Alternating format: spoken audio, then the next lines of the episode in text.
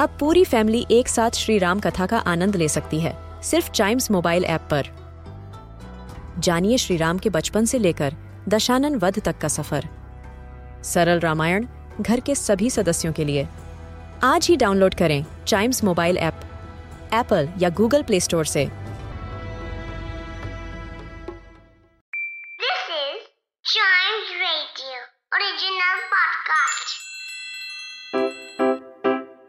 Riddle सुलझाना बच्चों और बड़ों, दोनों का फेवरेट गेम है।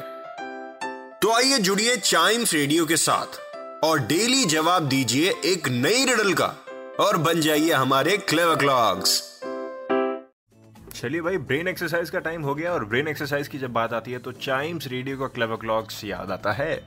तो क्या है आज के riddle which is the oldest tree which is the oldest tree इतनी ही रिडल है आज। कौन सा ट्री? ओल्डेस्ट ट्री है। ओके बहुत इजी आंसर है, बहुत इजी बता दू?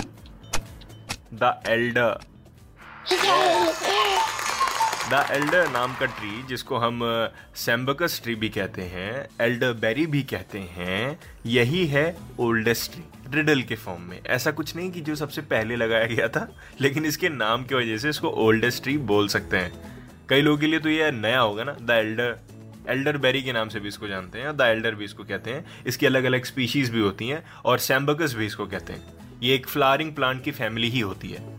सो so, नाम के हिसाब से it's the oldest tree.